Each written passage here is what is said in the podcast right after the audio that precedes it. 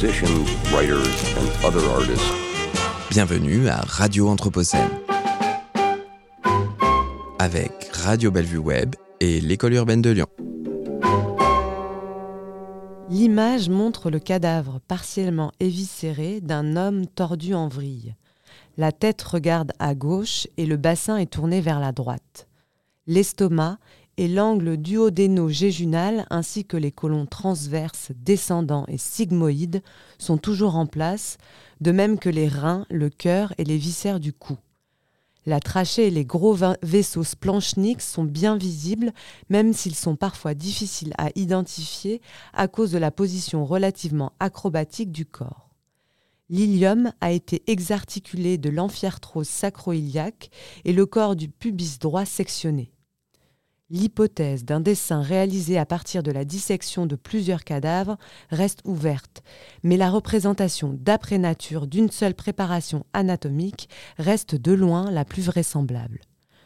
Comme il était d'usage au XIXe siècle, la pièce anatomique, elle-même rendue de manière théâtrale, est placée dans un décor théâtralement idéalisé. Extrait d'un article écrit par le professeur Pierre Pierre Sprumont sur la planche 100 du tome 3 du traité complet de l'anatomie de l'homme de Bourgerie et Jacob, article publié sur le site internet bourgerie-jacob.fr consacré à l'analyse du dit traité anatomique. Bonjour à toutes et bonjour à tous. Bienvenue dans Sciences dessinées sur Radio Anthropocène, l'émission qui s'intéresse à la pratique, à la valeur et aux effets du dessin dans la recherche scientifique et la production du savoir. Aujourd'hui, on va parler d'illustration médicale avec Olivier Poncer, enseignant et responsable de l'atelier de didactique visuelle de la Haute École des Arts du Rhin à Strasbourg. Bonjour Olivier et merci d'être avec nous aujourd'hui. Bonjour. Donc pour commencer, est-ce que vous pouvez euh, nous dire deux mots du dessin évoqué et décrit euh, en introduction par le professeur Sprumont euh, D'où est-ce qu'il vient ce dessin et dans quel cadre il a été réalisé? Alors oui, tout à fait. Donc c'est un dessin qui a été réalisé par Henri Jacob pour un Nicolas Henri Jacob pour un atlas anatomique qui s'appelle Traité complet de l'anatomie de l'homme avec euh, l'anatomiste Jean-Marc Bourgerie. Donc il y a deux éditions de, cet atlas. Une première édition chez euh, Delaunay, de, qui a été éditée de 1831 à 1854, et une deuxième édition aux éditions Guérin, de, qui a été éditée, elle, de 1867 à 1871. Et donc effectivement, ce, ce, dessin est très intéressant parce que sur le site, on le présente dans ces deux versions, la version noir et blanc et la version couleur. Et donc, il est une forme de réflexion sur euh, l'illustration anatomique, puisqu'il y a à la fois la dimension euh, analytique, technique, avec euh, des, tas de petites annotations qu'on ne peut pas voir à la radio, mais, mais qui sont bien présentes sur le dessin et qui renvoient à des légendes quelques pages plus loin. Donc ça, c'est la dimension très analytique de l'image anatomique. Et puis, il y a cette version qui est en couleur, mais déjà la version noir et blanc est très belle, entre guillemets. Et la version couleur est magnifique. C'est une version qui a été euh, peinte à la main, en fait, par l'atelier d'enluminure de Madame Mantois. C'est une femme qui travaillait avec euh, un atelier, uniquement des femmes dans son atelier, à la coloration de ces planches anatomiques lithographiées en noir et blanc.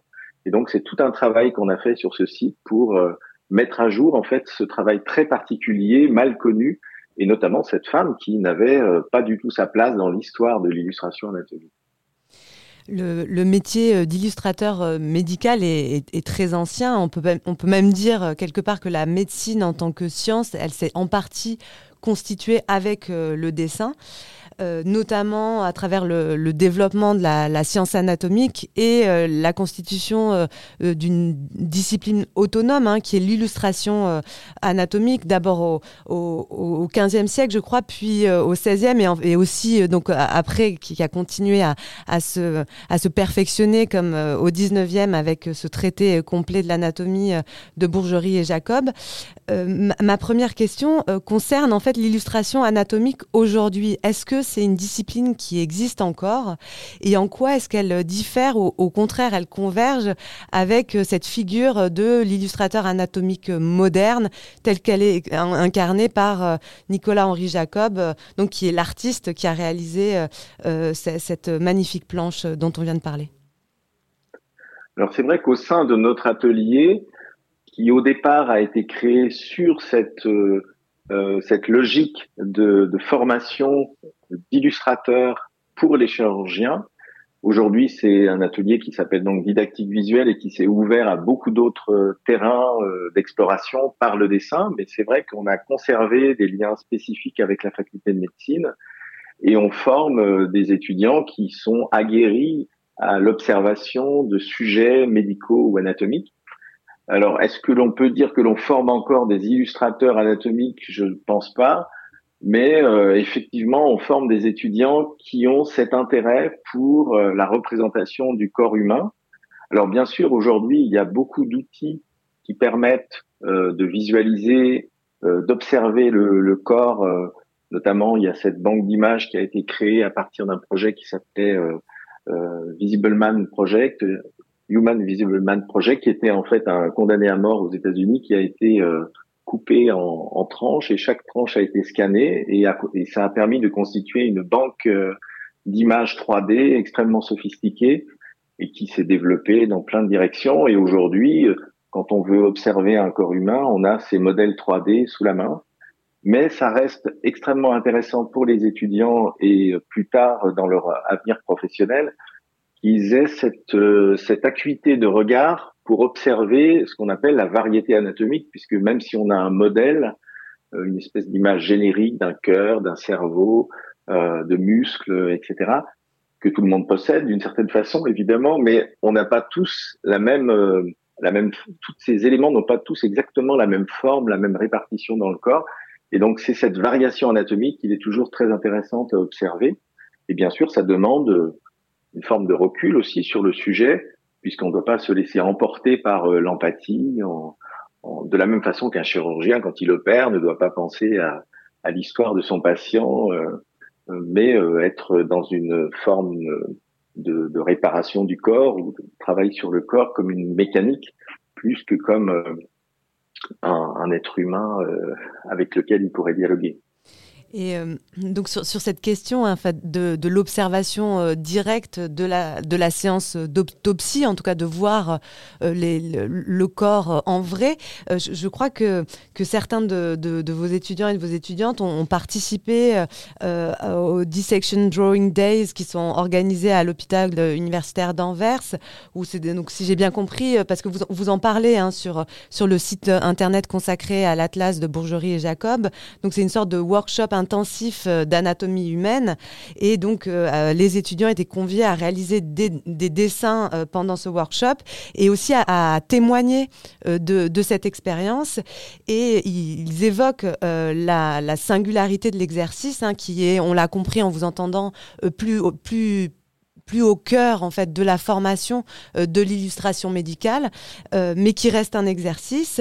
Et ils évoquent notamment la difficulté émotionnelle à se concentrer, mais, mais aussi euh, l'importance en fait de, de, de cette expérience incarnée. vous, quels enseignements vous, vous retirez d'un tel exercice? Pour la formation notamment oui, oui. Alors c'est vrai que dans le terme exercice, euh, qui est parfois un terme rejeté euh, dans les dans les études d'art, moi c'est vraiment un terme auquel je tiens puisqu'il y a vraiment cette notion de s'exercer, hein, de s'entraîner à, euh, puisque plus tard il faut avoir cette cette distance, cette capacité à dépasser son son émotion, comme je l'évoquais tout à l'heure. Et donc ce workshop dont dont vous parlez, c'est un workshop qui effectivement est organisé à Anvers et qui qui regroupe euh, différents corps de, de métiers, d'expression. Euh, on a à la fois des, écrivains, des philosophes, des poètes, des, illustrateurs, des peintres. Et donc là, l'idée, c'est d'être euh, confronté effectivement à la, mort, à un corps. alors ça existe, ça se fait aussi dans, le cours des, formations. Nos étudiants qui suivent les, TP, les travaux pratiques d'anatomie à l'Institut d'anatomie normale, euh, peuvent parfois assister à une, une dissection d'une partie de, de corps, mais ce sont souvent des préparations qui sont sont entre guillemets, ce sont pas des cadavres frais. Désolé hein, pour, les termes, mais c'est comme ça qu'on parle. Euh, c'est comme ça qu'on nomme ces, ces, le support en fait sur lequel on va travailler. Donc euh, voilà, donc ce, ça existe aussi à Strasbourg, on le pratique. On a aussi fait ça dans le cadre d'un workshop à à, à l'école vétérinaire de Maison Alfort sur des sur des grands mammifères lors d'une séance de dissection. Et donc encore une fois, cette cette euh, cette observation, ce contact direct avec le corps, avec euh, les émotions de, des odeurs, avec euh, voilà, il y, il y, a, les couleurs réelles qui peuvent évidemment tourner avec le, temps, mais ce, ce, contact avec le réel, comme je comme je le disais, c'est il y a cette idée de variation anatomique qui me paraît euh, un point central. Et après, il y a cette idée que effectivement, euh, il va y avoir le travail d'analyse par le regard, puis par le, le, la restitution du regard par le dessin, qui fait qu'il y a ce travail de filtrage et ce travail de, de repérage de tous les petits éléments, euh, tous les petits indices, etc.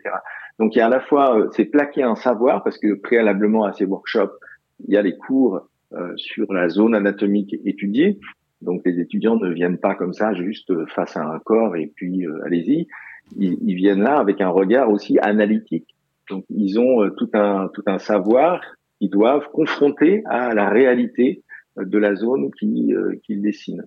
Donc c'est à la fois une expérience sensible, une expérience de tous les sens, oui. C'est aussi évidemment quelque chose sur sur le rapport à la vie, la mort, euh, voilà, la, la, dégradation entre guillemets euh, du corps une fois la, la mort euh, arrivée. Donc il y a, y a, tous ces éléments de réflexion, mais il y a aussi cette idée de, de passer d'un savoir entre guillemets théorique à la réalité, l'application de ce savoir sur une observation, et après la capacité qu'on en a à la restituer par le dessin avec des systèmes de codes. Enfin, il y a des codes couleurs, il y a toute une série de, il y a toute une série de, de, culture, enfin, il y a une culture qu'il faut avoir de tous les codes qui sont utilisés dans la représentation anatomique. Vous, vous dites euh, au sujet de la, formation en, didactique visuelle euh, sur justement le site de présentation de la formation que les, étudiants sont amenés à devenir des auteurs à part entière, partageant et participant à une lecture sensible et critique du monde et qui, sont en fait des, véritables créateurs. Est-ce que ce, statut d'auteur et aussi la, subjectivité qu'il suppose est compatible avec euh, l'exigence d'objectivité scientifique du euh, contenu euh, médical? C'est pour ça que l'exemple que vous avez, par lequel vous avez introduit notre échange est, est tout à fait intéressant parce qu'il parce qu'il contient en fait ces deux dimensions. Il y a à la fois la dimension comme je le disais, notamment par le dessin noir et blanc lithographique, la, la dimension analytique, technique, qui a déjà effectivement une facture d'auteur, mais on est vraiment dans l'analyse par le dessin. Et il y a la dimension sensible euh, par la couleur. Donc là, on est vraiment dans cette addition de ces deux de ces deux regards euh, qui doivent euh, qui doivent être conjugués pour pour produire une image euh, qui, qui renouvelle le, le regard qu'on a sur l'anatomie.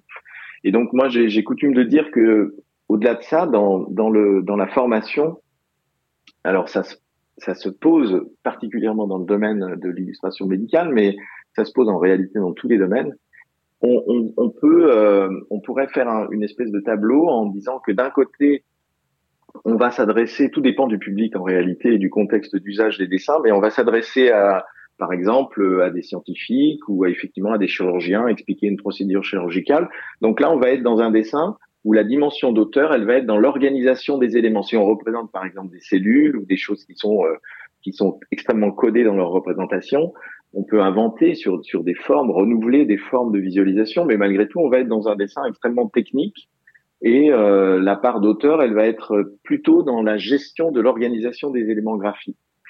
Et à l'inverse, si on va de l'autre côté de ce tableau qu'on peut visualiser comme une espèce de, frise comme ça, si on va de l'autre côté de ce tableau, eh bien là, on va être dans le champ de l'illustration pour, par exemple, sensibiliser euh, euh, des enfants euh, à la question d'une du cancer ou euh, ou sur des sur des, des traumas plutôt psychologiques, où on va s'adresser à des femmes sur les conséquences de d'un cancer du sein, etc. Donc là, on va être, on va plus introduire, on va toujours être dans une forme d'apprentissage et de, de, on va faire passer des informations, mais on peut se permettre d'être plus dans une dimension d'auteur avec une forme de pathos finalement, et donc quelque chose qui tiendra de l'ordre de l'émotion, où on pourra jouer sur des styles graphiques peut-être plus variés, plus inventifs.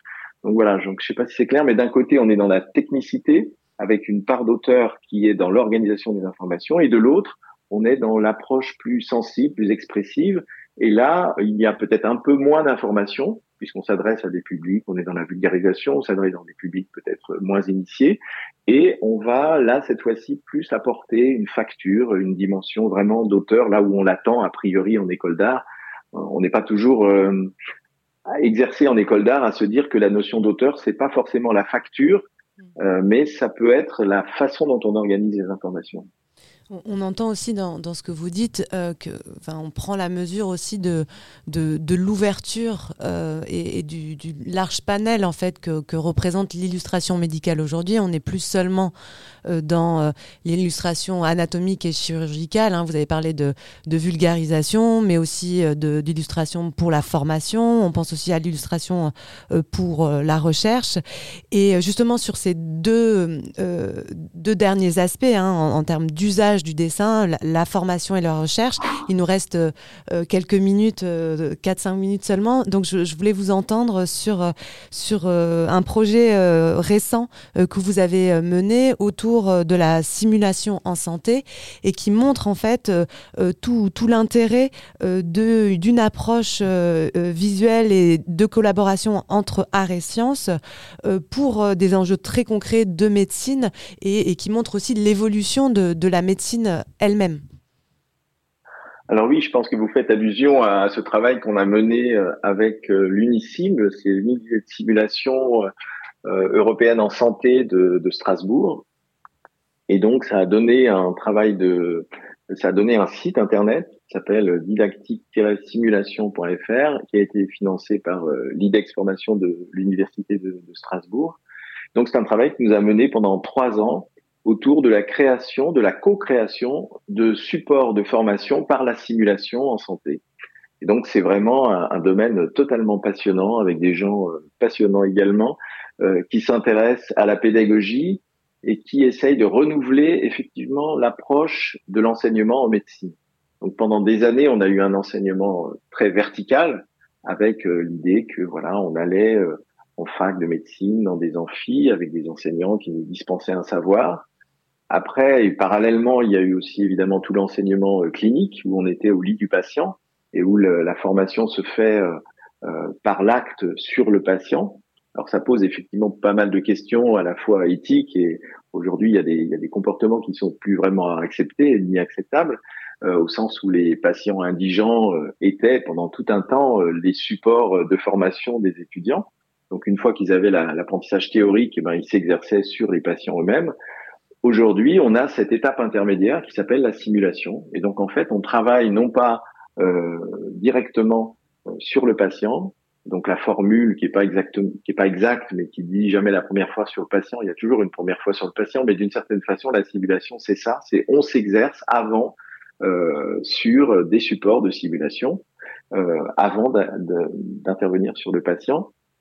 Et donc ces supports de formation, ils peuvent passer, et donc c'est là où vous êtes tout à fait dans le juste, ils peuvent passer évidemment par le dessin, par l'image, euh, par l'illustration, mais aussi par l'objet. Et nous, en didactique euh, visuelle, moi, ce que j'adore, c'est travailler dans toute cette gamme de supports. Donc, les étudiants créent, donc c'est ce qui est montré, restitué sur le site, créent des supports de formation euh, qui sont euh, à la fois euh, destinés donc aux aux personnes en formation, qui peuvent être des étudiants, mais aussi des personnes en formation continue, et qui sont euh, des, des, supports qui vont d'une... La gamme des supports est extrêmement large, ça va de, de jeux, entre guillemets, de cartes ou de, de systèmes visuels à euh, des, euh, des représentations en volume, ce qu'on appelle des manips, donc des objets que les, que les, les formateurs et les personnes en formation peuvent manipuler, etc. Et, donc, là, on est dans la didactique médicale à 150%. Est-ce que vous pouvez, euh, parce que malheureusement, on arrive au, bout euh, du temps que, dont nous disposons, est-ce que vous pouvez juste rappeler le nom du site internet et on invite tous les auditeurs et les auditrices à aller voir effectivement cette grande diversité de projets qui fait la démonstration de, de l'intérêt d'une approche art et sciences en, matière de médecine. Le, nom du site internet et on finira euh, là-dessus. D'accord, donc c'est didactique-simulation.fr. Ben, je vous remercie euh, beaucoup, Olivier, pour votre présence. C'est moi qui vous remercie. Merci, au revoir. beaucoup.